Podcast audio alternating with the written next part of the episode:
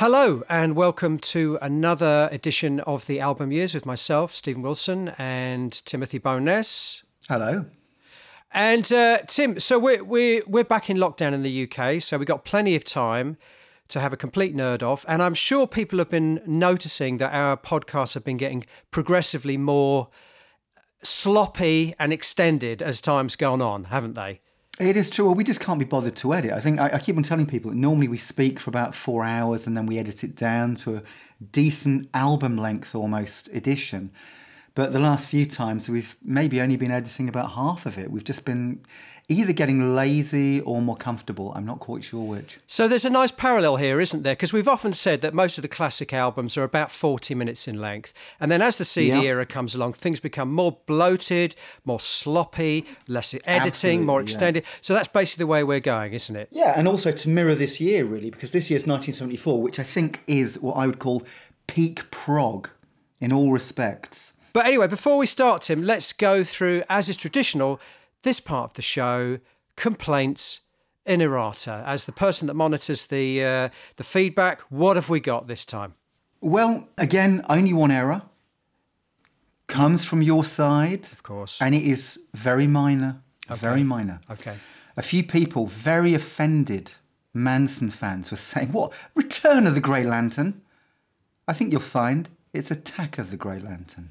And that is a terrible error, and and uh, I hold, hold my hands up and say, yes, that, yes, that, that's a terrible error. Uh, and a great record as well, so there's no excuse for getting the name of a great record wrong, particularly if the album is called Benefit, uh, in your case, too. Oh, you'll never let me forget that one. Um, other than that, a few people saying, well, you know, I don't know about Bonus mentioning Fripp, but he's always mentioning Eno. I mean, I'm just looking down your list in nineteen seventy-four. It's, it's, it's going to be difficult... It's going to be difficult, isn't it, to avoid mentioning Eno or Fripp, for that matter. Uh, Impossible. So let's start, nineteen seventy-four. So you've kind of already mentioned that um, nineteen seventy-four was... You said that it was like the, the peak uh, of progressive rock. But was it? Because it, uh, progressive rock was kind of beginning to... Uh, beginning to turn a bit, wasn't it? Except I think this is when it was ubiquitous. I think that, you know, you could mm. argue that the underground and progressive, it was rising from sort of Sergeant Pepper's through to this period. And by this period, what I mean by peak pro- prog is that almost everybody's doing it. You know, even the Queen is doing the Changing of the Guard in seven eight. Everybody's doing it. Everybody's doing concept albums, country artists like Willie Nelson. And I think in that respect that it's where the underground of the sixties, early seventies has become mainstream in a big way. And so progressive conceits like concept albums and even musical experimentation is very, very normal in almost every single genre.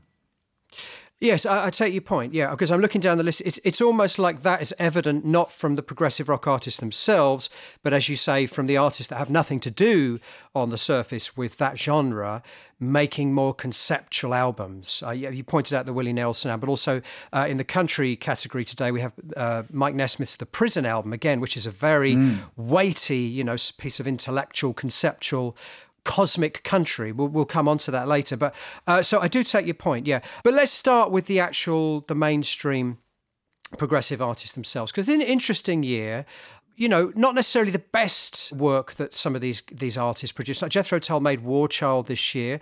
It's a good record, but I don't think anyone would call it, a, you know, a, a peak Jethro Tull record. Then we have Yes making Relayer, which is a kind of strange one in their catalogue, isn't it? It's it's um it's probably almost like the coldest album from this era in the sense it's kind of moving towards a more kind of, you know, jazz rock, very angular jazz rock, quite dissonant in places, isn't it? They they do it very differently though. They're obviously taking on board influences from Return to Forever and Mahavishnu Orchestra, mm. but they're adding a quintessential Yes-ness to it, and then with pieces like Soon, there are moments of incredible beauty amidst the dissonance. I think it's a great album, actually, Relayer. I, I like it. Yeah, I do like it. It's interesting. I, I remixed, as I'm sure many people know, I remixed that kind of sequence of albums starting from the Yes album through to Relayer. And you can, well, I, I'm talking in terms of just the sonic qualities of the record. The, the sound of the record's become harsher and harsher.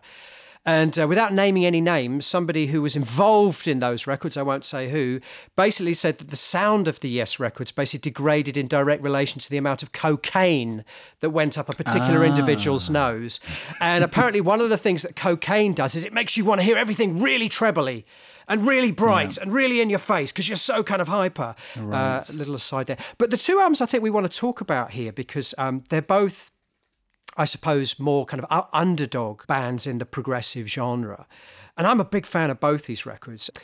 Gentle Giant, The Power and the Glory, which for me is their masterpiece. This this is just, uh, uh, for me, progressive rock in its in all its glory, pardon the pun, in the sense that this is music which is both accessible and incredibly complex, uh, and it doesn't forsake one for the other. And I think that was the beauty of Gentle Giant. One of the one of the things about Gentle Giant influenced bands is they always seem to take the technique and that kind of vertical complexity, mm. but they miss out on that kind of charm and that pop sensibility. Unless we forget the Gentle Giant came originally came out of Simon Dupree, and that, that kind of very psychedelic pop aspect was always there with them, wasn't it? Um, beautiful melodies and yeah, I, th- I think it probably is their best album because I think that, you know, what had preceded it was leading up to this moment, and this is where all of the the skills, the melody, and the experiment blend effortlessly. I mean, I've got a lot of time for the two albums that came after this, where they were kind of looser, slightly more melodic, again, slightly more accessible. So I've always really liked uh, Freehand. An interview, but I think this is an exceptional album. And I guess Kerry Mania, whose voice I always really liked, he has slightly more of a role on this album. And for those who don't know Kerry Mania's voice, he's got an incredibly pure, almost English choir boy voice. And, and in a way, it's a bit like Peter Hamill at his prettiest without any of the anger. Yes, and the, and the song on this record that Kerry pretty much wrote and sang himself, "Aspirations," for me is one of my mo- one of my most favourite songs by anyone, and yeah. it, and it's a great example of something that actually is very accessible, very beautiful, and it's only when you start to examine the way the rhythmic meters are created that you understand that actually there's a lot of sophistication, a lot of complexity gone into the music as well. It, this is not simple music, but it has a mm. very, very kind of powerful, simple, affecting, emotional quality. So you're not yeah. dis- you're not distracted by that complexity, and I think that's something that's so much, you know, clever progressive rock kind of misses that. And Gentle Giant, for me, are the exception that prove the rule. You know, their music is incredibly complicated, but never at the expense of the emotional kick. Yeah, you know, it, it's a band who are kind of following their muse. Luckily, I think because of this kind of globalisation of progressive, they're having a great deal of success in Canada and America in particular around this stage. And um, it is quite fascinating to listen to bands like this who are able to just do what they feel and what they want without interference. And of course, by the end of the decade, um, that isn't the case, really. So I think the other album I want to talk about from this year that, that you've quite rightly put in the progressive rock genre is, I guess, another band, I suppose, that are very interested in this idea of complex rhythmic meters and, and you know, that kind of thing, which is Egg and the Civil Service. Now, Egg is a band that only made three albums, and I think in a way, I think if they'd carried on a bit longer and made more records, they might be more well-known. But I think they they get a little bit overlooked, don't they? Yeah. Which is a shame because certainly The Polite Force and The Civil Service, I think for me, are as good as any any album made in the name of progressive rock. So predominantly instrumental, uh, nominally associated with the sort of so-called Canterbury School. Dave Stewart, the, the main keyboard player, uh, obviously was also in Hatfield and the North, National Health. Um, so he's very much associated with that scene. And his keyboards really are the the sort of, you know, the, the the hallmark, well, of all of those bands in a way, isn't it? But particularly in Egg, where they didn't have a guitar player. This is just keyboards, bass and drums. This album's a bit different in the sense that you get the woodwind quartets as well, which weren't on the earlier Egg albums. And so there's another voice outside of the keyboard. And it's one of the only albums I've heard really complex woodwind quartet arrangements um, in terms of rock. Yes, although I think Dave will tell you the only reason the woodwind quartets are on there is because they didn't have enough material. uh, yes. Yeah. Uh, because this album, just to give a little bit of backstory, I believe I'm right in saying this album was kind of a one-off reformation. The band had actually split up uh, two years prior to this. And this was a chance to basically record, a one-off chance they were given by Virgin, the label, to record the material they had not recorded at the time and they had left over, except they only had about thirty minutes, so they had to sort of pad it out with the woodwinds. But those woodwinds, uh, to be fair, they work really beautifully in context, don't they? Well, it gives it a real quality, actually. It's one of the things that distinguishes it from the earlier Egg albums. And yeah, as you say, it's a bit like the Quiet Sun album, which I think came out a year after this, Vil Manzanera, where it was his pre-Roxy Music jazz rock band, and then getting success with Roxy meant that he could finally record all the material he'd um, written with them, which which is another great album, actually, the Quiet Sun album. I'd recommend. Yeah, no, I, I do like that too. Yeah, but how do I mean? How would you describe Egg? You know, I mean, it's it's it's complex, isn't it? But it's got that real charm to it, hasn't it? It do, again, it doesn't seem a bit like we were talking with the Gentle Giant. It doesn't seem like complexity for the sake of it, although clearly they are fascinated by time, using different time signatures and that kind of thing. But not bashing you over over the head with it. I don't feel like I'm sort of being lectured when I'm listening to Egg. I f- it's a very enjoyable, very, very feels like a very organic, very natural sound in a way too, doesn't it? Yeah, well, I've always loved their use of um, female vocal harmonies as well, I think, mm. which kind of softens the music Sweet and gives it a very yeah. haunting quality, yeah. Um, and weirdly, a bit like with Gentle Giant, there's a very strong Bach influence on this, I think, very specifically in the organ sound. So in some ways, it's a bit like a more academic version of the Nice, or what Emerson, Lake and Palmer could have been had they gone down a different route, because essentially it is a kind of power trio with um, organ keyboards dominating. There's something about Egg that feels quite small and quite homegrown and quite charming in that respect. And also they, they have, I guess they have got that Gentle Giant thing in the sense also where they can really rock out too. Some of it's quite aggressive. And if you listen to the beginning of a track like Enneagram, that's a really aggressive opening, you know, isn't it? So they can rock out mm. too. But yeah, I mean, it's, it's. I guess it's a, a fairly... Uh, you know, relatively unknown sort of entry in the progressive rock canon from this era. I guess people know Hatfield and the North perhaps more than Egg. But that's a, that's a wonderful record. The yeah. C- Civil Service, Egg, yeah. So other big hitters, with some big hitters releasing records. Obviously, King Crimson released two albums this year. And uh, I'd like to d- deny Tim the opportunity to mention uh, Robert Fripp, at least in this part of the show. And uh, Damn you.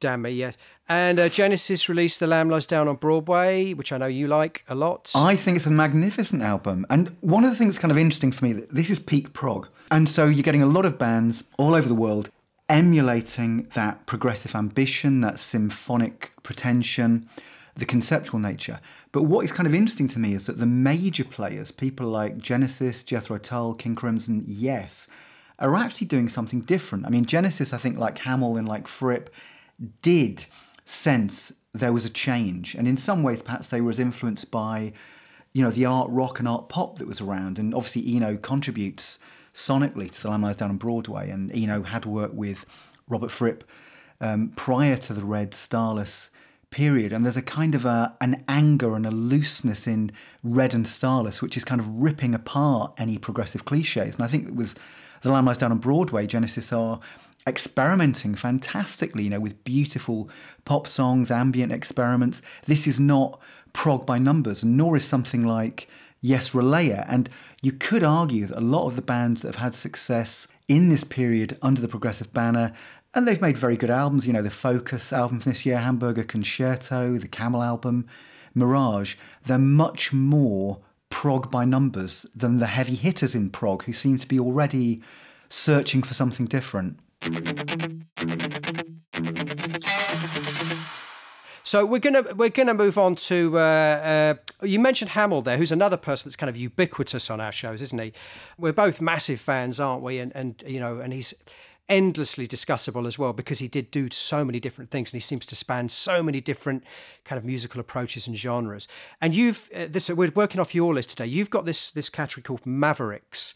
Uh, which I think is a really interesting uh, uh, way to look at it, yeah. Um, and uh, Peter released two fantastic records this year, In Camera and Silent Corner of the Empty Stage, two absolute masterpieces for me, both pretty much homegrown records. He made them, I think, in his own home studio on four-track or eight-track, and maybe then took them to a studio later to mix. But they still have that very D I Y aesthetic, which is something... Mm. That is very unusual at the time, isn't it? I mean, we're, we're, you know, we're operating in a sort of era now where everyone makes records at home.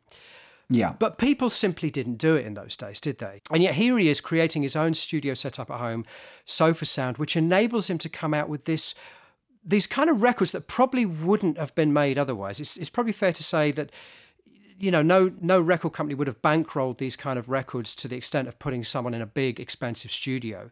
No. To to come out with a track like Gog Magog in Bromine Chambers, which just this record, this track just blows my mind. This is like this track is like the sound of a thousand coffin lids opening. It just sends a shiver up my spine. Well, yeah, and I think, you know, if you want a good example of his imagination let loose, I think the opening track to Silent Corner, Modern, mm. which begins as quite a sort of bitter singer-songwriter piece, but then proceeds through about ten really unexpected movements. And it's progressive in the sense that it's incredibly eclectic, incredibly experimental, but it's very D I Y. It's not necessarily virtuosic, but what it is is incredibly surprising. And I think that tonally on these albums, his use of texture is very unusual. And also the fact he can go from sort of incredibly tender beauty to, to you know, sort of raging anger almost within the same song. It's interesting you mentioned the non-musicianship, and I think that's what I love about these records. Like Modern, the track you mentioned, that starts off with him essentially playing the open strings on an acoustic guitar. Mm. Da da da da da da da. Anyone that's tuned a guitar will know that the open strings, and then da da da da, and then using that as a vocal melody. Da, da, da, da, da, da, da, da. And so that's actually someone taking a guitar, not even putting their fingers on it, just using the open strings as a starting point for this magnificent, as you say, a track un- that unfolds in very unexpected, very quirky ways. Yeah, well, talking of beauty, I was going to say, uh, Wilhelmina, uh, one of the tracks, uh, apparently that was written for Shirley Bassey, I've heard, or Shirley Bassey was considering doing a cover version of that. And when you listen to it, you can almost hear it. Mm. Also, you, we've mentioned him twice before, so here's your chance to to get some more drinks down, you guys. Uh, Brian Eno made also two records this year. Who? Two, two, yeah, exactly. Uh, his first two solo albums, Here Come the Warm Jets, Taking Tiger Mountain by Strategy. They're kind of two sides of the same coin in a way, aren't they? In fact, to the point that I mm. often forget which tracks are on which. Uh, Third Uncle is on Taking Tiger Mountain, I think, and yeah. Babies on Fire is on Here Comes the Warm Jets, which yeah. are two, two of my favourite Eno songs, both graced with extraordinary uh, Robert Fripp guitar solos. Well, talking about Fripp, I think one of the things that I've always found interesting is that, of course, his work with Crimson is extraordinary, but I've often found that as a collaborator, when he's working on Instinct, he's maybe even better. So his work for mm. Bowie, his work for Eno, where perhaps he's kind of not engaging his brain as much. Um, he does remarkable things. You know, he changes the idea of what a conventional rock solo can be, whereas obviously within King Crimson, even on the magnificent Red, this music is, even in the improvised parts, it seems quite composed, quite cerebral. And he seems to be working on his instinct when he's with people like Eno, when he's with people like Bowie, Talking Heads, et cetera.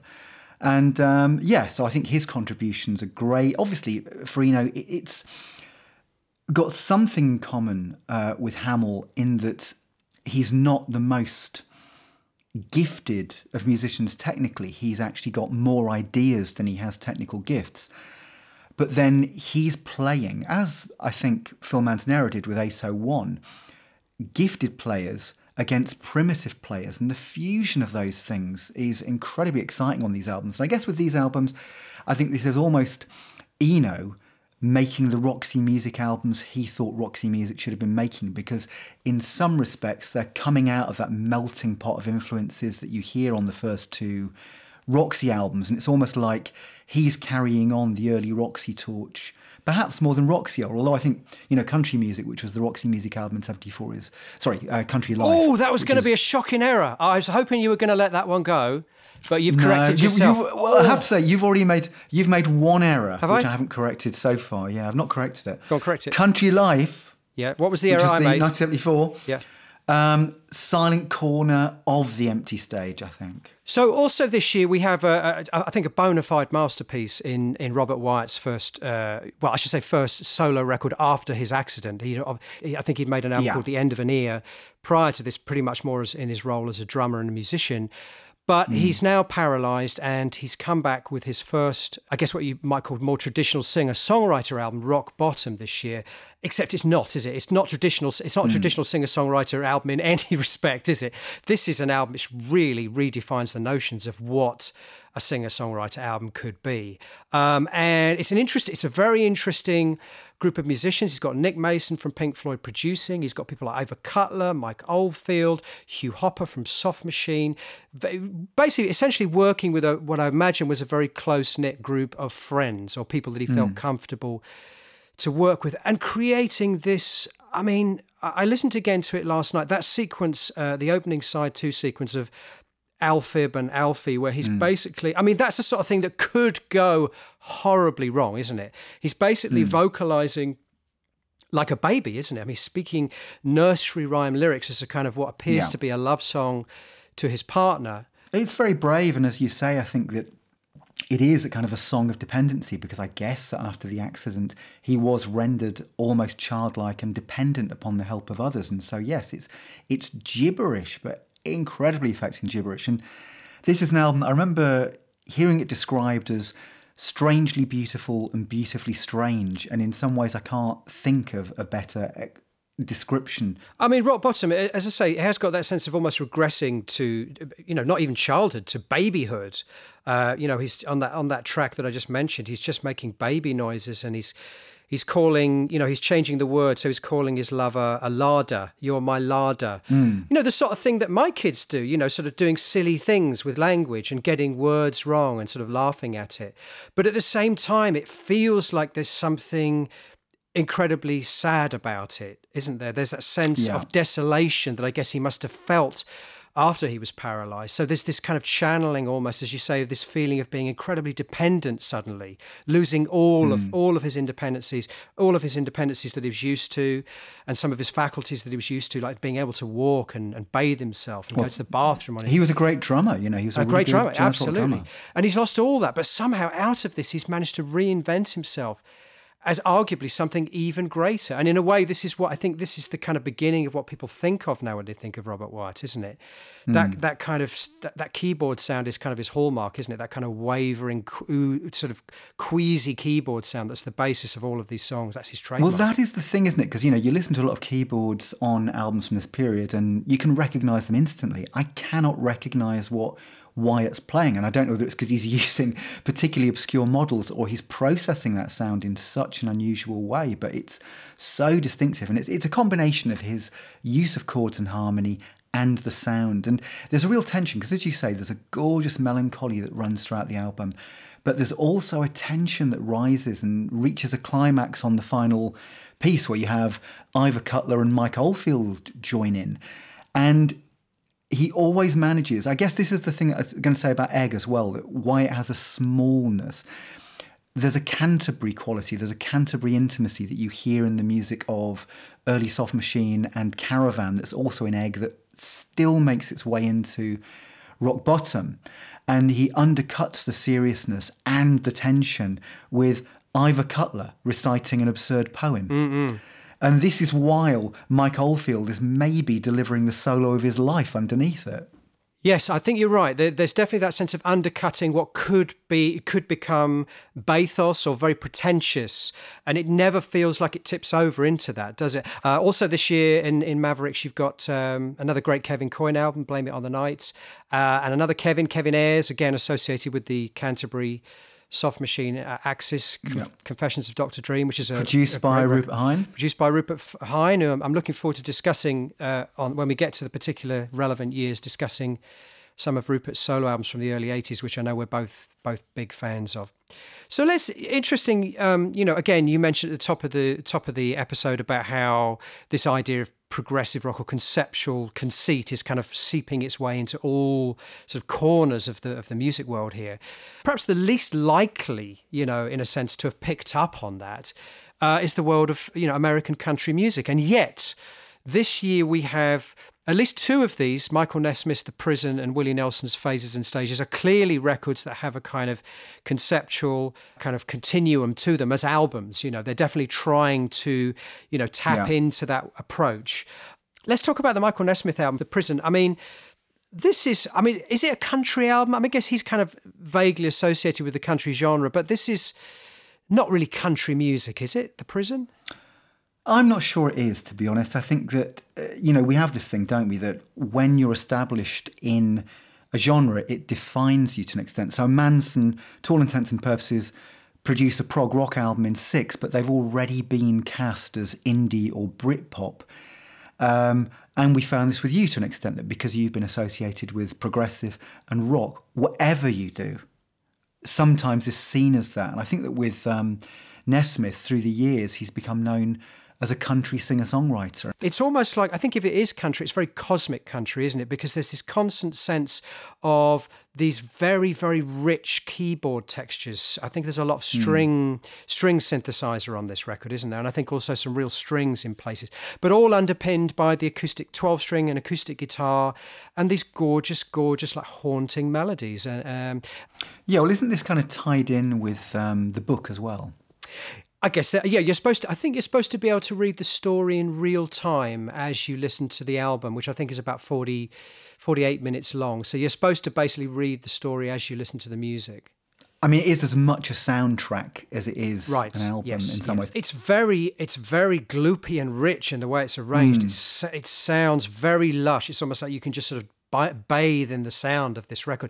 It's almost proto-ambient in that sense. It's that you can just lose yourself in this glorious kind of texture of sound. And his voice, yeah. his voice, of course, is beautiful too.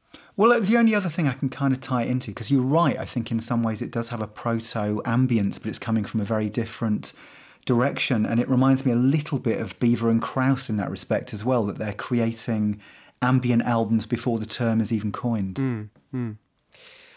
Let's. I want to talk about what I think for me is, is one of the great masterpieces from nineteen seventy-four, which also falls very loosely into this category, which is Gene Clark's No Other. And you know, this is an album, obviously, that has it, ha- it has a strong element of country music, but it's not country music. I mean, Gene Clark famously was in the Byrds, but arrived at, at a point where he was making music that was clearly influenced by the American country tradition. And this album really stands alone in the sense, even in his own catalogue. I mean, he never really followed it up. I don't think it was very successful at the time. It's one of those albums, I guess, in, in that respect, it has something in common with the Nick Drake catalogue that has been constantly rediscovered and reappraised in the decades since it was made and is now quite rightly held up as an absolute masterpiece. An interesting four A D reissued this album, the, you know, the none more hip indie label, uh, alternative indie label, reissued this last year.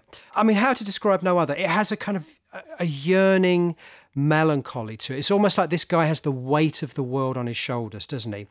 But the arrangements um, are just stunning, aren't they? These wall of sound arrangements with this glorious, glorious voice over the top. Yeah, well, I think it sort of deserves that cosmic country category that it's placed in.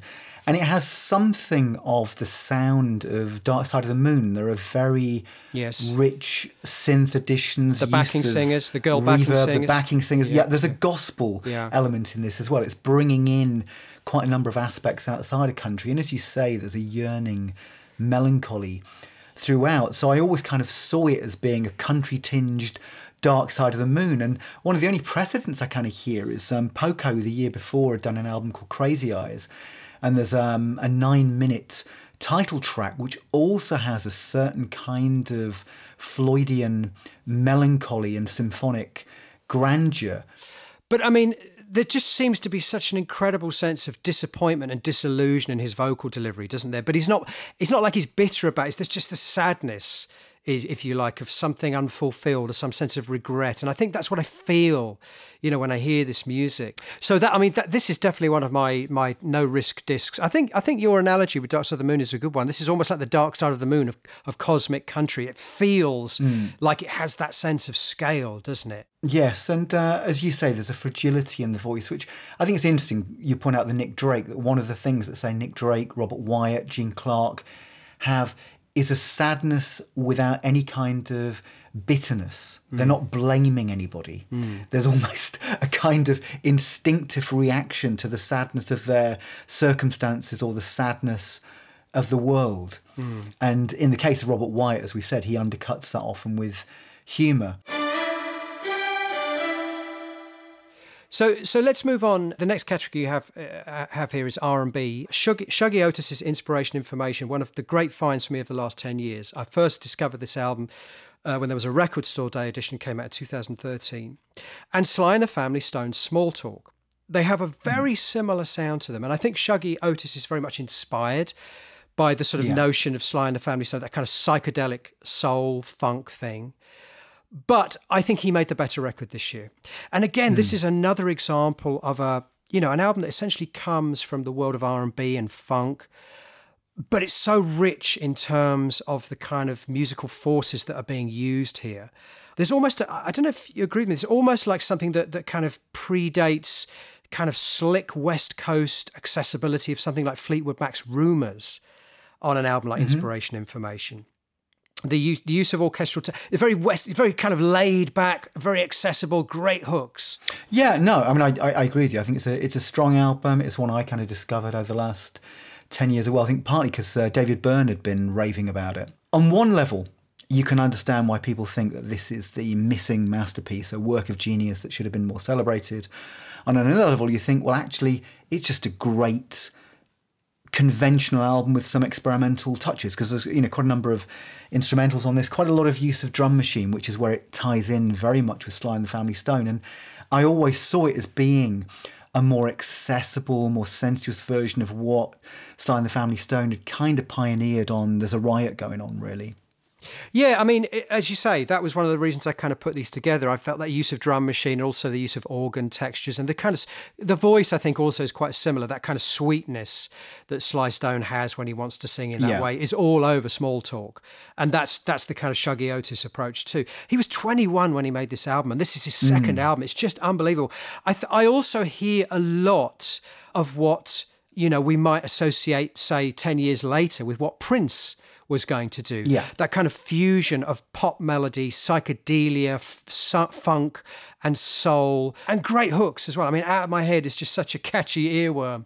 I do wonder if maybe this record had come out a couple of years later, it might have even sort of caught on with that that kind of market and done better than it did at the time.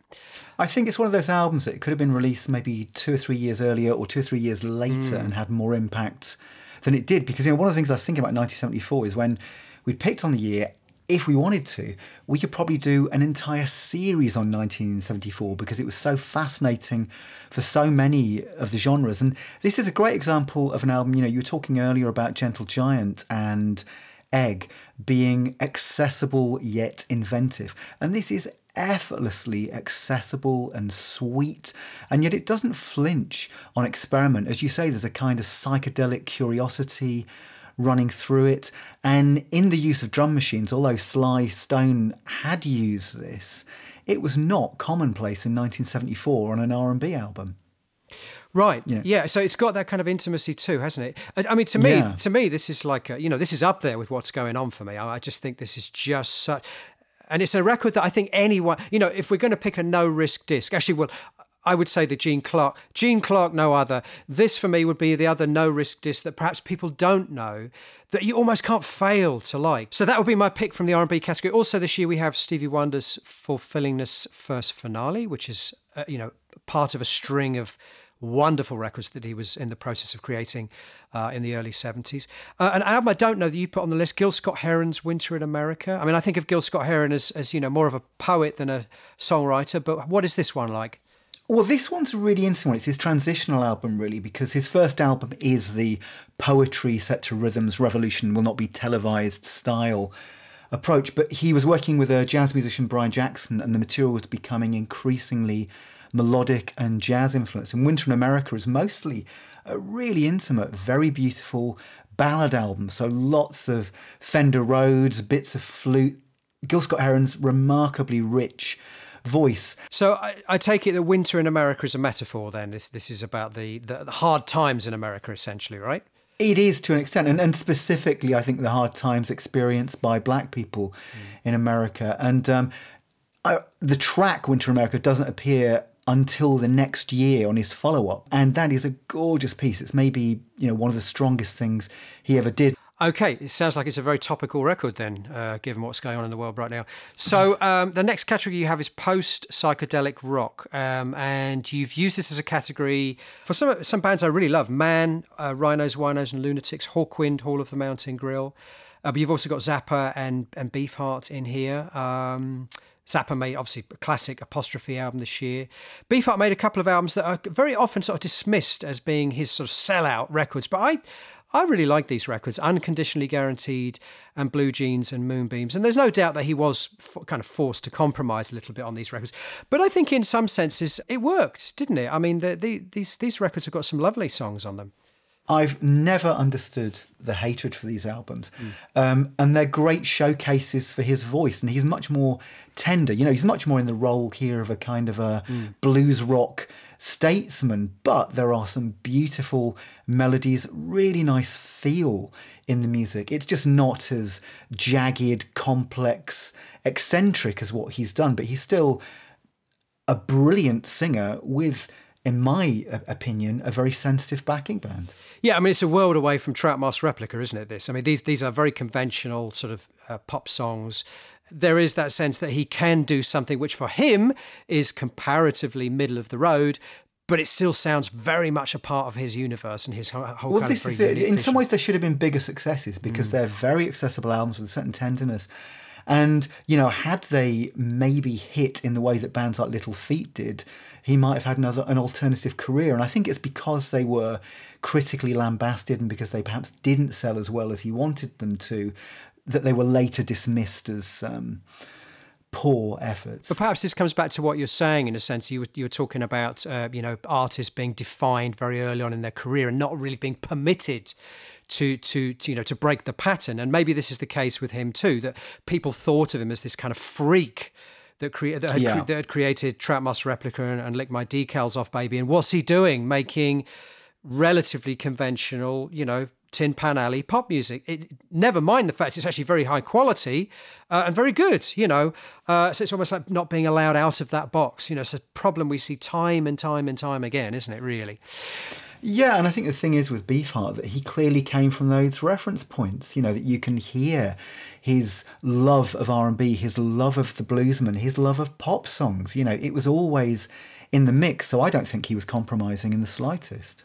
So then we have the, the mighty Hawkwind, uh, one of their classic albums for me, Hall of the Mountain Grill, some of my favourite songs on this record, Psychedelic Warlords, Uh, Wind of Change, D-Rider, Paradox, You Better Believe It. Just a, a, an absolute classic Hawkwind album. And, and an album that they were very closely uh, sort of, uh, you know, aff- affiliated with Man. Also making one of their great records, I think, this year, Rhinos, Winos and Lunatics, produced by uh, Roy Thomas Baker. Probably one of their most professional sounding records. Not that their other records didn't mm. sound good, but this, I think this is a more, slightly more streamlined record where the melodies really come to the fore. Are you a fan of either of these records, Tim? Sort of, yeah. I mean, Hollow Mountain Gorilla's where they're sort of using a lot more mellotron, isn't it? This is, uh, as well, you know, we're talking about peak prog. I think that prog kind of infected the Hawkwind sound around the mid-seventies, particularly the album that's going to follow this. But, you know, there's a very strong um, progressive element to it. Um, and Man, yeah, I, I've always had time for. I don't know them as well as I should, but whenever I have heard them, I've always been quite surprised because th- there is a really nice feel in the music and they're a lot more serious than perhaps the reputation suggests. Well, I think they, you know, a lot of people have kind of referred to them in a way as the British Grateful Dead in the sense they had kind of jam band mentality uh, long before that was a thing. But I think they were they were a lot more uh, flexible than that would suggest. And sorry to Grateful Dead fans, I, I think, you know, I, I like the Grateful Dead, by the way, but I think Man were were, were a little bit more than just a, the equivalent. Uh, go and listen to a song called California Silks and Satins off this record. It's one of the most beautiful, I mean, the vocal arrangements, the the sound of the guitar, the arrangement, it's very lush. Uh, you know, it's much more sophisticated, I would say, than anything that a jam band would normally be expected to do. But but I'd say the same with Grateful Dead in the sense that Blues for Allah isn't jam band music. It's very complex, very interesting, and uh, Terrapin Station's got some wonderful stuff on it.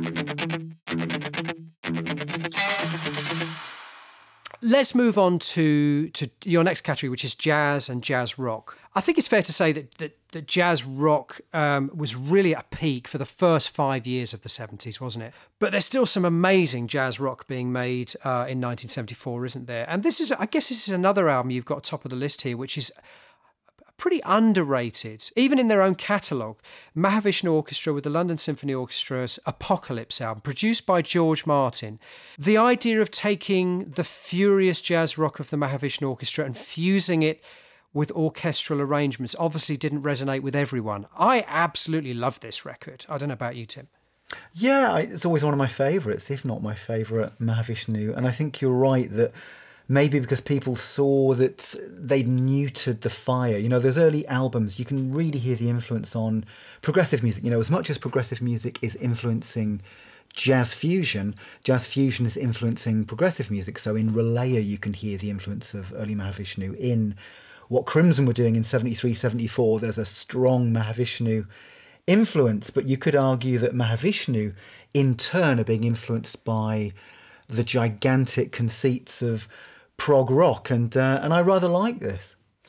Yeah, I think it's an absolutely gorgeous record. I mean, I think there is still some fury on the record, uh, but certainly it's not the fury that you get from In a Mounting Flame or Birds of Fire. It's not the fury of a live band with that incredible sense of abandon and momentum. It is mm. more considered. Of course, it had to be in order to incorporate the orchestral uh, elements, but I still think it's a it's a pretty, you know, fiery record. Talking of which, um, at the complete opposite end of the spectrum, we have Miles Davis releasing Get Up With It this year, which is um, it's one of those albums that's so badly recorded, it's become part of the texture of the music, the kind of sludginess of this record. And you think of songs, you know, there's a track on this record called Rated X, which arguably is the most dissonant and violent pieces of music ever made in the name of jazz. I don't know if you agree with me on that, Tim. Oh, yes. I mean, for me, that has got the fury of something like Van de Graaff, and it's also got the dissonance of something like Van de Graaff, Rated X. And, and it's an extraordinary mix as well, because as you say, it's totally dense. And then all of a sudden, the band will disappear, and you just have that organ dissonance. Yeah, Miles or, leaning on his, or- literally leaning across the keys of his organ to create. Or just sitting on it, sitting on his organ, creating the dissonance. I mean, there's a lot of double entendres uh, going on here. But, but uh, yeah, I mean, literally just the sound of someone sitting on the organ and creating this massive, massive cloud of dissonant notes. And as you say, I mean, it's... But the the groove as well is just relentless, isn't it? Relentlessly aggressive, relentlessly unforgiving, this piece of music. Oh, it's magnificent, yeah. And the rest of the album is equally fascinating. Not, I don't think all of the pieces are successful. Some of them are quite tedious, I find, actually. But I love the fact that it is fearless music making, and, and this is... Oh, the whole album is like that, yeah. Isn't it? I mean, I, He Loved Him Madly, I've got a real soft spot for it. This is an era of Miles that famously was pretty much derided at the time by the critics and the jazz purists, because this is mm. way beyond notions of conventional jazz music. But I think it's a music that over time was rediscovered, particularly by the kind of, kind of people who are into electronic music, and has been completely reappraised since, and has now gone on to be considered one of the classic sort of moments in the Miles Davis catalogue. Well, you know, it remains one of my favourite Miles Davis albums, and partly because of its fearlessness. And when it does something conventional, so there are times you almost hear lounge funk or lounge jazz, but there's always a dissonance in the background or a sloppiness in the recording. This is quite an unusual record. And one of the things I never got with people who dismiss this, the jazz purists, is that Miles was selling out, because you're not selling out no, making no, thirty-minute no, no, no, no. textural pieces, making the furious dissonance of Rated X. This is as far from a sellout as you can get. Um, so, yeah, it, it's an album I've always kind of enjoyed. It, because it's maybe that little bit too indulgent, that little bit too needing of an edit. It's not my favourite Miles, but it's in that list of favourite Miles albums. It's quite runny, isn't it? We, you, myself and Tim like to use the, you know, the, the analogy of something being runny or being solid. Uh, and it's very runny. A runny record is one that just becomes, you know, rather self-indulgent, you know. I suppose the, the archetypal runny album would be the idea of the ambient record, where somebody just goes to a synthesizer preset and holds down an E minor for thirty minutes. That would be that would be considered extremely runny, wouldn't it? And then you'd have something like Pink Moon by Nick Drake would be solid. There's not an ounce. I'm utterly silent. There's not an ounce of unnecessary self-indulgence on the record. There's, this is quite a runny album for Miles, isn't it? There's a lot of things that just go on too long, a bit too unwieldy, doesn't quite work. But it's insane, and we applaud it for that. And the, as you say, the notion that he was selling out could not be more absurd. This is it, because I think when he returns in the eighties, then you get hints of sellout, and often quite obvious ones. So one of my favourite quotes around this, because Miles plays a lot of organ on this album, as you've said, and I think it's from one of the later albums. It might even be Star People. And it actually starts, it's in the sleeve notes, and it's, "No one plays organ like Miles Davis." Which is true. Says Ma- yes, says Miles, Miles Davis. Davis. Yeah. Let's let's move on from jazz. Your next category is art pop. Some great entries in, in the in the art pop uh, category this year. ten C C, Sheet Music, possibly maybe their best album uh, on balance. I, I was thinking that I think yeah. it probably is their best album. I think that at the time and probably soon afterwards, I'd have had more affection for Original Soundtrack and How Dare You, but Sheet Music is the one that I come back to because it has the perfect balance of the invention, the pastiche, and the truly affecting melodies. You know, it has Old Wild Men and Somewhere in Hollywood, as well as some incredibly playful pieces. And that great single, The Worst Band in the World, Love well, it. which I think is yeah, yeah. yeah, certainly one of the pieces that should have been bigger than it was at the time. And Wall Street Shuffle is just a Brilliant. fantastic rock and single. Silly with Love. Great groove. Silly Love. I yeah. love that track also. Yeah. I think you can also tell they still like each other at this point, you know, and the cracks haven't yet appeared, you know. So it's not bloated. The thing is, this mm. is as ambitious as the two albums or three albums that follow it, but it's not quite as bloated.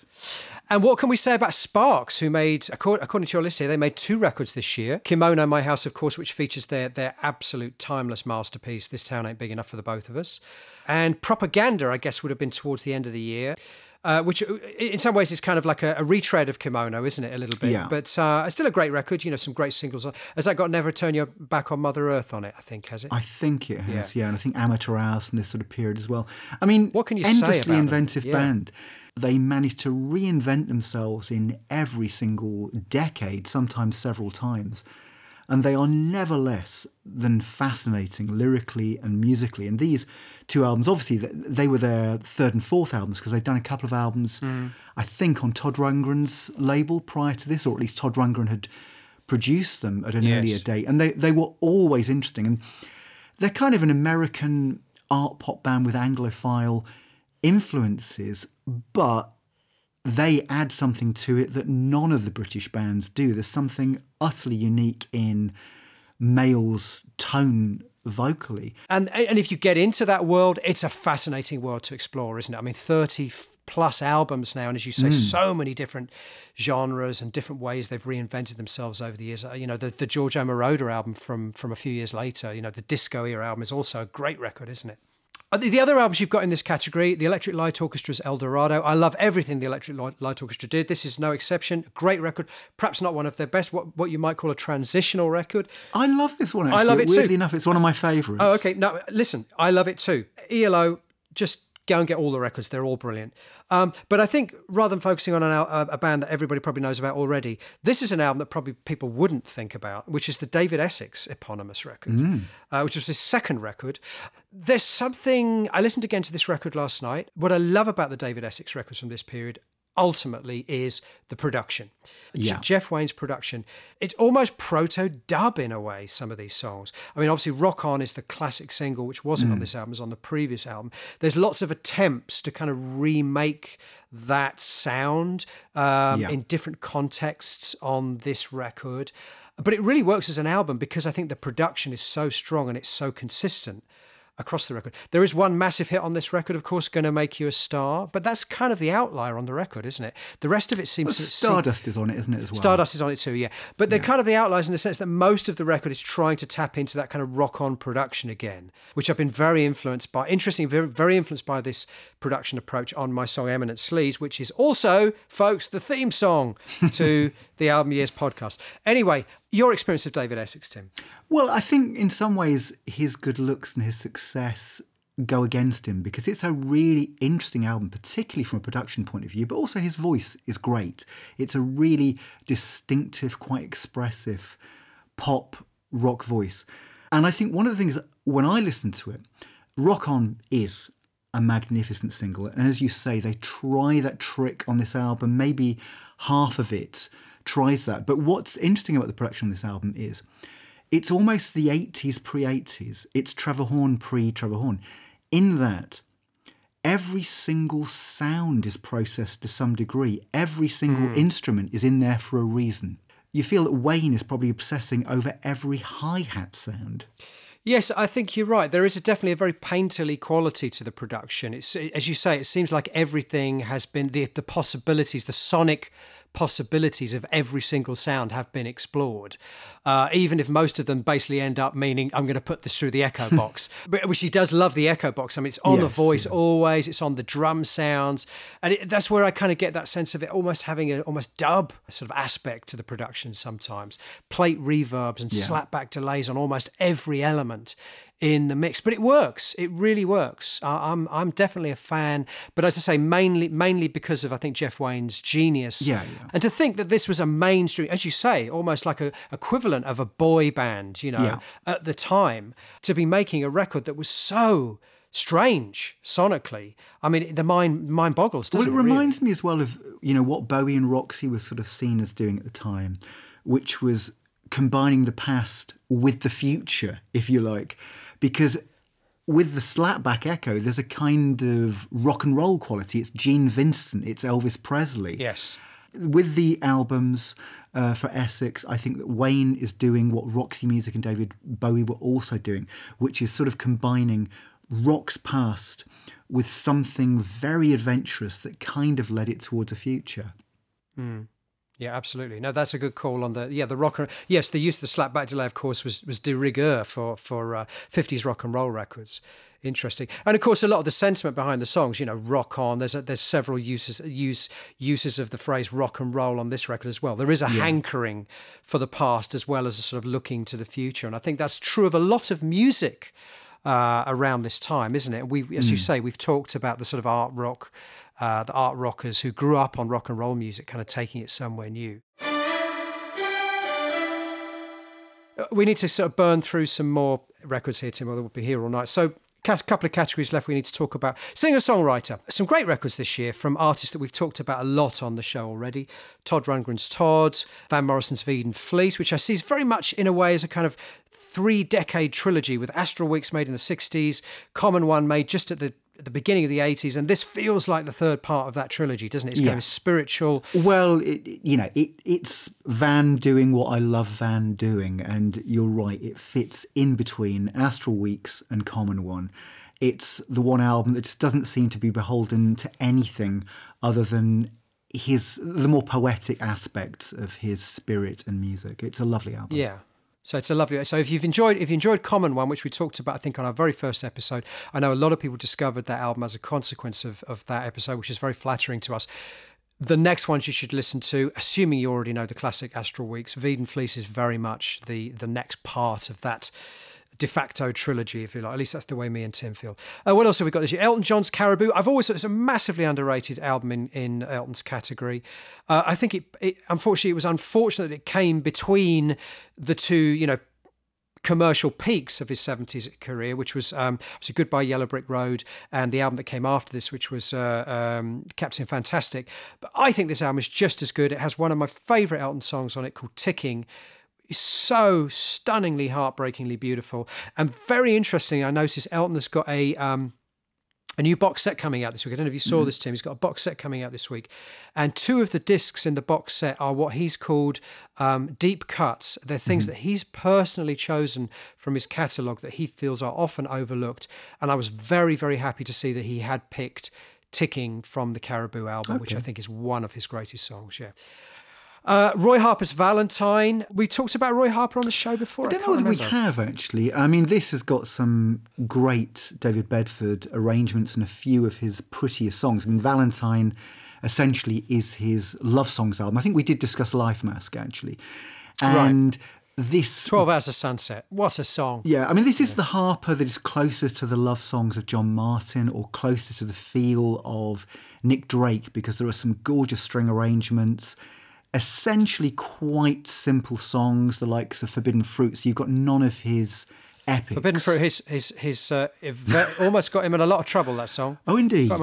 Lo- yeah, so we, we best gloss over that, yes. It was probably, I uh, thought it was a good idea at the time, yeah. So, yeah, I mean, a, a lovely record, as you say, almost like the more accessible side of Roy. If the, if the more unwieldy albums like Stormcock and Life Mask, the extended compositions are, t- are too much for you, then maybe Valentine are more accessible. The songs are short, they're essentially love songs. Yeah, just don't. Don't read the lyrics to Forbidden Fruit. Don't read the don't lyrics think, to Forbidden Fruit. Don't yeah. think about what it's about. Everyone is now going on Wikipedia to look up the yeah. lyrics to don't Forbidden Fruit. Don't read the sleeve notes that he writes about it that incriminates him. Don't read them. Don't read it. Don't read it. Everyone's going to read it. Forbidden Fruit, Roy that? Harper. Don't listen to it. Don't read the notes. It's like when somebody says to you, if you're a musician and somebody says to you, uh, oh, did you see that review somebody wrote about you on uh, such and such? You said, no, I didn't. Say, oh, don't read it. Don't read it.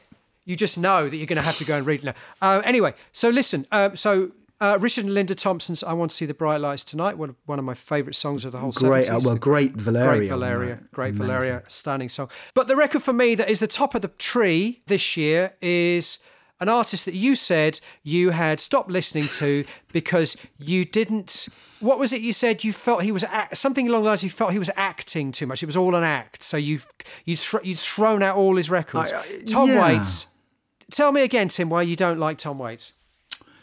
I've got to remember now what I said. Um, with Tom you said Waits, something like you said something like it made no sense. You said something like you feel he's playing a role, which is true of almost every musician and every pop star that's ever been. And I might be entirely wrong on this because, in truth, I don't know his background. But it, but Randy Newman, for example, does the same thing, but it affects me because Randy Newman came from a very closeted middle class background with um, his uncle being a famous soundtrack composer in his own right. And he did a concept album this year, Good Old Boys, which effectively is about people from the South, people whose experiences he would not have known about. And often it's a very sophisticated view of um, racial bigotry, but also hypocrisy in the way in which the Northern American states view the Southern American states and so on. And I don't know why, because yes, perhaps there's a hypocrisy here with me because I can take it with Randy Newman where I think they're brilliantly judged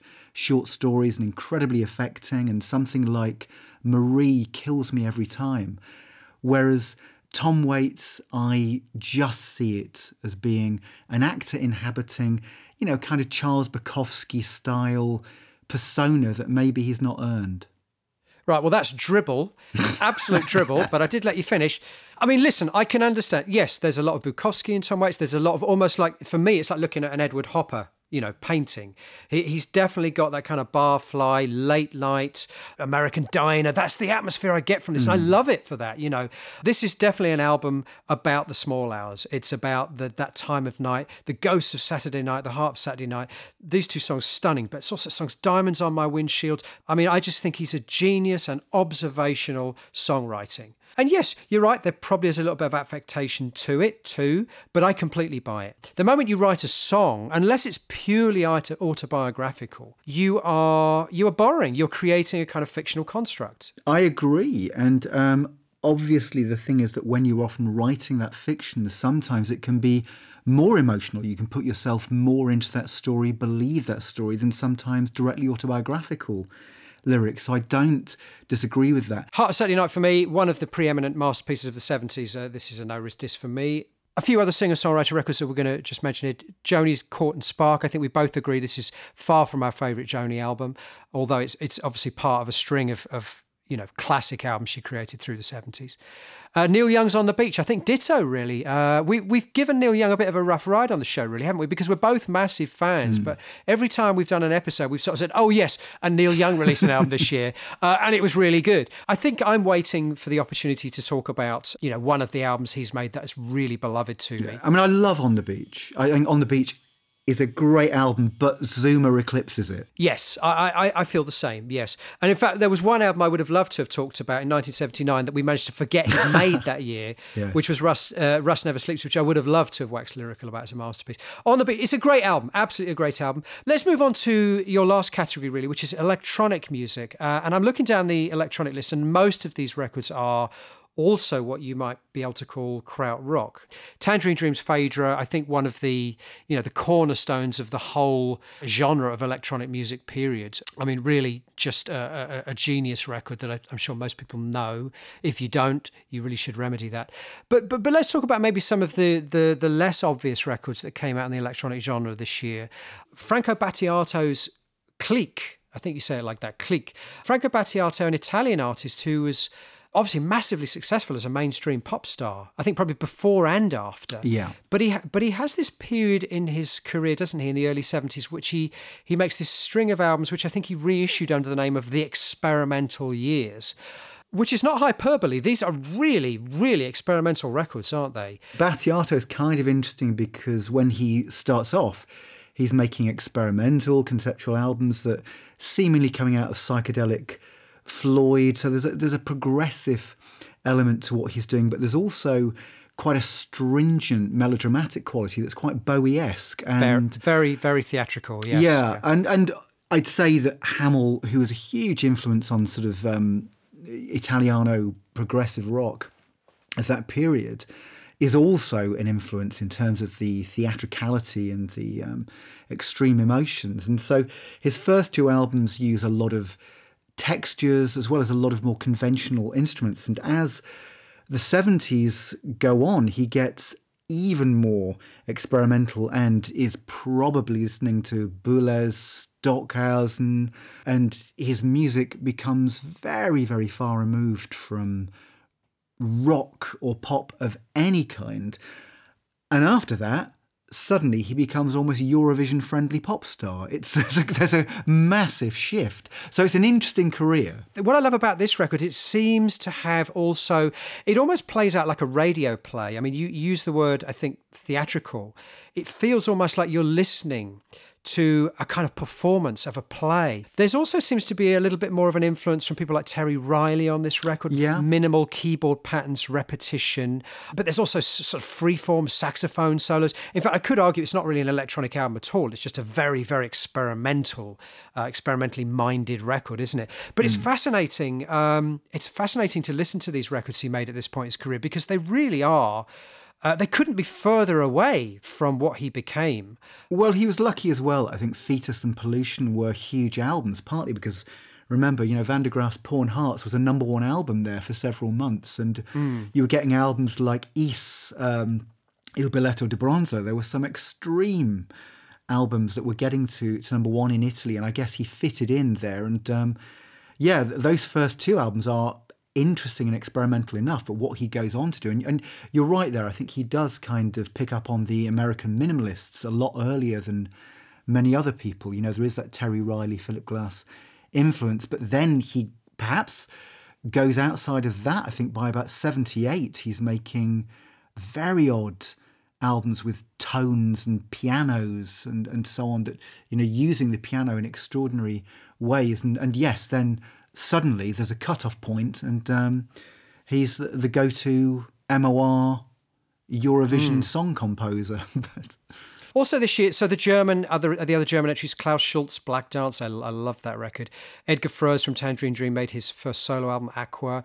And Cluster made a very strange record, Zuckerzeit, which was very, very influential, I think, on Brian Eno. Let's yeah. get him in again, why not? um, this is a, a perhaps a slightly less heralded uh, artist from the krautrock scene, uh, certainly in comparison with your Kraftwerks and your Tangerine Dreams and your your your Faust and those kind of people. But Cluster in their own way were completely unique. This is a very odd album, isn't it? I mean, they this is actually a bit of a departure for them this year. The previous yeah. two records were, were more in the sort of, you know, spacey, cosmiche sort of bracket. But then they come out with this record, which is using these, the, the, the title of the album means Sugar Time, quite literally. And there's something very sort of sickly, sweet and sugary about the kind of sounds they're using. They're almost yeah. u- deliberately using these kind of slightly cheesy kind of M O R library music sounds, but creating this very strange otherworldly music too. Yeah, and I think it has a very unique place in, in Cluster's output because, as you say, it's very different from the more experimental early albums because like Kraftwerk and Tangerine Dream, they started off in a more abstract, dissonant way. And this is a very, very sweet album. I mean, it has elements in a way of elevator music. It reminds me in a way, you know, we were talking about More Specials, how they were influenced by mm. elevator music. Mm-hmm. There's a kind music, of ele- yeah. elevator music sweetness to this. Um, so it has quite a unique and accessible sound without being particularly cheesy or a sellout. It, it's a lovely album, and in some ways it kind of sets the template for some of Harmonia's music later, and Rodelius, some of his solo work, which always has this um, easy listening meets krautrock aspect. But they really seem to have discovered their sound on this record, having dabbled in the sort of world of, you know, cosmiche and space rock. And this is the point at which they've said, no, we're going to do our own thing. And this is the result. You could yeah. argue Tangerine Dream and Kraftwerk settle on their sound in this year as well, or their approach, you know, with Autobahn and, mm. and Phaedra, you know, the sequences mm. coming into Tangerine Dream's mm. music. And Kraftwerk, one of the things that you said there is quite interesting, that in some ways, in being more accessible, it makes the music more alien. And that is also the case with, say, Autobahn, where they're consciously bringing in aspects of what they see as American pop, like the Beach Boys. But they do it so strangely, it makes them mm. more otherworldly. Mm, mm. I get that sometimes from even from things like Carpenters and ABBA and and, and and and a band like Free Design, that it's obviously very, very middle of the road, but there is something also slightly strange about it, which which I you know I guess in a way is what I'm responding to. I can't quite articulate what that is, but yes. Well, I think what it is that it's not quite right. It's not quite right. Yeah. Something that is not sweet or accessible in any respect is another, is a French artist, Heldon, made their first album this year, Richard Pinhas, uh, Electronic Guerrilla, which is a kind of the sound of sickness, isn't it? Which he, he's kind of made a career out of, this kind of sick, oppressive mi- miasma of dissonant sound. And it's kind of there right from the beginning, isn't it, on this record? Yeah, I think it is. I mean, I'm afraid we do have to mention Eno and Fripp, though, with Heldon and Pinhas, because yeah, that influence. Is where he comes from, and he kind of adds a symphonic progressive grandeur to electronic music, but in a way that is far from gentle and far from conventionally appealing. No, I think you're right. I, I think it's fair to say he took no pussyfooting as his template, uh, mm. certainly for most of his career. But he does, but he does bring in other elements like the use of yeah, arpeggiators yeah. and synthesizers uh, and repetition and ostinatos, which he which he plays. And his, obviously his guitar tone is very, very influenced by by His Royal Highness uh, Mister Fripp. Mm. Um, in fact, I think on the next album, the opening track is called "In the Wake of King Fripp," if I remember rightly, uh, which is kind of a bit of a giveaway yeah, there. In the it, wake really? of King Fripp, and I didn't write that song. No, you didn't write some. Okay, Tim, I think that's a good point. Uh, Bowie's barking in the background there. My dog, Bowie, I should say. Bowie, shush, Daddy's on a podcast. So, Tim, let's let's cut to the chase. So let's pick our favourite album of the year, or favourites of the year, and also the album that we think in the long term was perhaps the most uh, influential or significant. This is one so, I uh, almost find you... impossible, really, because um, there are so many that could be favourite albums, or albums that meant a lot to me, you know, when I was younger, and still do, and then albums I've discovered subsequently. And I find it very difficult. In terms of influential, I'm going to go for um, a rather left-field one, actually, because I know I could go for Autobahn and um, Tangerine Dream's Phaedra in ushering in that electro-pop era of sequences and drum machines and so on. But I'm going to go with Jeff Wayne's production on David Essex, because I think that really ushers in Prince to a certain extent, although I'm sure Prince didn't necessarily listen to that album, and Trevor Horn, that kind of eighties obsession with sound processing and instrument placement. It's such an unusual album from a production point of view that I'm going to put David Essex as the futuristic album of nineteen seventy-four. Okay, very interesting choice. Okay, and your and your favourite album? Rock Bottom probably would edge it. I'm just surprised you hesitated, because I, I know how much that album means to you. Yeah, I'm going to go with Rock Bottom. Yeah, yeah, okay, good. All right, now, uh, so me, um, oh God, this is tough. Uh, I'm looking down this list here, yeah. Um, so many albums I love. It is tough. It's tough, yeah, it's tough to pick one. I think I think I'm going to have to shoot out a few here that I really love and I never get bored of. Peter Hamill's In Camera, Gene Clark's No Other, Hawkwind's Man, uh, Hall of the Mountain Grill, Elton John's Caribou I love, Tom Waits' The Heart of Saturday Night might just edge it for me as the album I listened to the most from from this year, actually. Tangerine Dream's Phaedra, yeah, absolutely. Some great records. Uh, most influential. That was a, that was a really good call on on the on the Jeff Wayne production on the David Essex. Um, well, maybe you know, maybe I would go with the Shuggy Otis record, because even though, again, I'm like you, I'm not sure if Prince actually listened to it. This is the Prince ingredients. They're all here. This this is the kind of Prince recipe, mm-hmm. you know, right here. Psychedelia, great pop hooks, great funk grooves, a great voice, great songs, accessibility. It's all here in a way on this record. Um, I don't know how influential it was, because I don't think it was that successful at the time. But I think in, in many ways it's the album for me which tells... I mean, when I listen to an artist, for example, a contemporary artist like Michael Kiwanuka, I hear exactly what Shuggy Otis was doing in nineteen seventy-four on, yeah. on the well, Kiw- I think, Kiwanuka album. Well, no, what I'm thinking is that, you know, like Nick Drake, Shuggy Otis, I think, probably is more widely listened to by musicians than he was at the time or in the eighties. And so I think that that influence probably is going to be heard in more music now than it was in the seventies, eighties, nineties. And the same goes for people like Nick Drake, who obviously had no real impact in the seventies, but had a massive impact in the nineties and um, twenty-first century. And I realised that one of my favourite jazz rock albums was uh, seventy-four, that we've not even discussed, which is Weather Report, Mysterious Traveller, which I think is a marvellous record. Mm-hmm. Okay, yes, yeah, good record. Love the keyboard textures on that. Yeah, and, and Bowie on Diamond Dogs, I always think it's one of those albums that kind of slips in between the cracks because it's not as well known as Young Americans, but for me it's um, a lot more inventive, a lot more edgy and a lot more beautiful than Young Americans, which again I think is a great album, but Diamond Dogs definitely edges it for me. I'm also, I actually also want to give out a shout out to the Gentle Giant album from this year, The Power and the Glory, because I think they're such an underrated band. And I think this is, for me, this is the pinnacle of, of their catalogue. I mean, so many great records, but something about this record just edges it for me. Um, it has my favourite Gentle Giant song on it, Aspirations. So uh, uh, definitely a, a shout out for that one. If you are a fan of progressive rock, but you've not checked out Uh, Gentle Giant, which I think is true of a lot of people, sadly. Um, they are First Division. Um, they are absolutely up there with all of the greats, and they deserve to be. So uh, check them uh, out. Well, I think that's a point, isn't it? Because I think this year, you know, if we talk it as, as peak prog, I think what you get is it was the best of prog, it was the worst of prog. So you have quite a number of terrible prog by numbers albums in nineteen seventy-four, but you also have bands like Gentle Giant and Genesis, in my opinion, reaching creative peaks as well, you know, the pinnacles of their career. Thank you very much for listening. Um, if you have enjoyed the podcast, please, as we always say, do do go on and give us a review or make some comments or leave us a rating. Or if you've just spotted a terribly embarrassing schoolboy error, please make us aware of it.